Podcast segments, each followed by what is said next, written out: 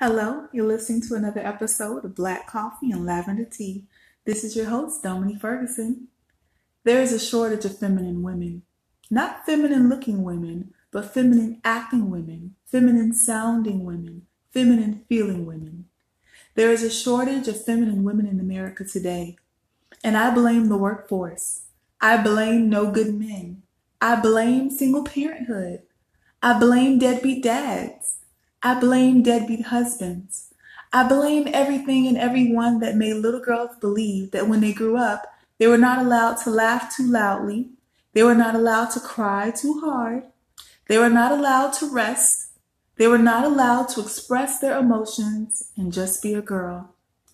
I blame myself for thinking that when I reached a certain age, I didn't need anyone for anything, that I was too independent, too grown, to need help, to require aid, to express myself, and look like a fool while doing it.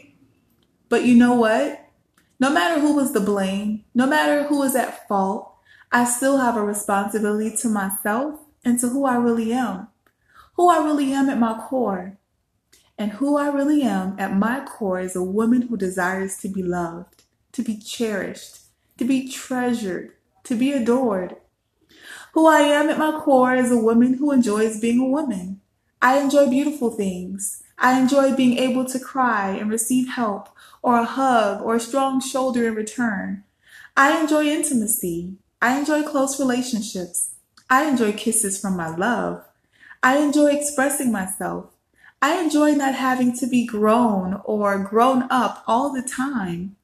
I enjoy being feminine and I enjoy being able to operate in my feminine energy without apology.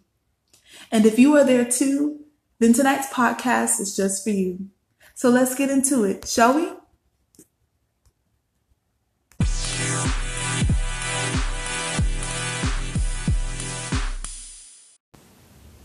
Judging by the sheer amount of feminist articles that have been written and the comments I often see on social media, I have been led to believe that women, or many women, or some women, no longer know the power that the femininity holds, that they consider femininity to be superfluous, an unnecessary trifle, but that is simply not true. I will do my best to organize my ideas about the need for feminine women using three questions. Question one Why does a family specifically need a feminine woman?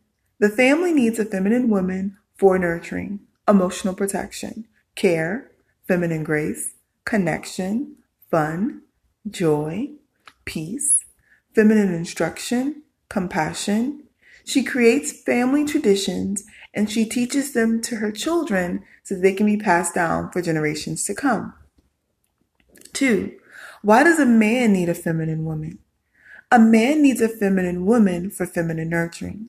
Feminine nurturing includes cooking, cleaning, blocking drama, caring for the children, sex if they are married, emotional intimacy, She's also the keeper of his secrets.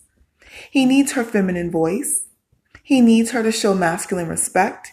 He needs her for her touch and her ability to build his legacy. Question three. Why should a woman care about her femininity? A woman should care about her femininity because her femininity is where her real power lies. If a woman is to truly get what she wants, what she wants at her core, then she must be feminine. If not, she will always be seen as the man. People will demand her time instead of giving her time. People will expect her to provide instead of providing for her.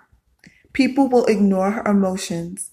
People will expect her to be strong, even in the face of extreme adversity. She will repel good masculine men. She will repel good leadership she will repel attention, affection, and adoration. If a woman is not feminine, then it is difficult for her to be cherished, treasured, taken care of, or seen as gentle or fragile. When masculine women cry, nobody cares. If a woman is not feminine, it will be difficult for her to submit to her husband in the way that God has ordained.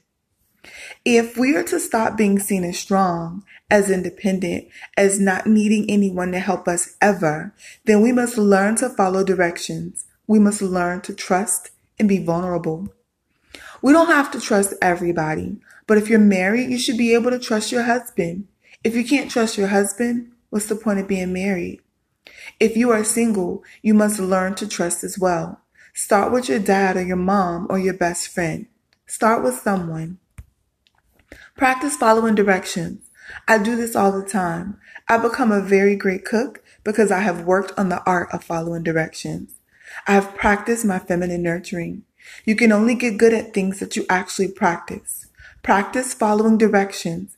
Practice being compassionate. Practice using your feminine voice. Practice cooking. Practice cleaning. Practice being vulnerable and trusting. And that's probably the most important one, but the toughest one, huh? It's, it's tough to trust. Women who have been hurt, women who have been disappointed, women who have been violated do not trust well. And that is understandable. But distrust of others puts us immediately in the masculine energy, and that is not where you can be if you've set your intention on being a feminine woman. If coupled or married, practice trust by allowing your significant other to make the plans for your next date night. You are not allowed to be in control. If he is accustomed to you determining the location and all of the minute details of your outings, ask him the next time to make the plans and to just tell you how to dress and what time to be ready. If you're coupled and your significant other is always driving, try giving up the driver's seat to him. First, this giving up of the driver's seat will be physical, but eventually this will become a figurative thing that you do. If you want to be more feminine, you must get out of the driver's seat, literally and figuratively. Before I go, I would like to offer this piece of advice for those who are dating and single. Please don't feel the need to offer your feminine nurturing to every masculine man or every guy you date. It should be preserved for the man who really deserves it. So if you're dating, then those who you are very serious about, it's okay to give a preview of your feminine nurturing. But please don't feel the need to be cooking and cleaning and all the things that you're supposed to do with your husband for every single man. For if you do, you'll be emotionally damaged goods by the time you do marry or meet the man of your dreams. Also, no sex before marriage. It's just not worth it. I hope this podcast and the message that it presented has resonated with you on some level. I wish you well, dear women. Bye.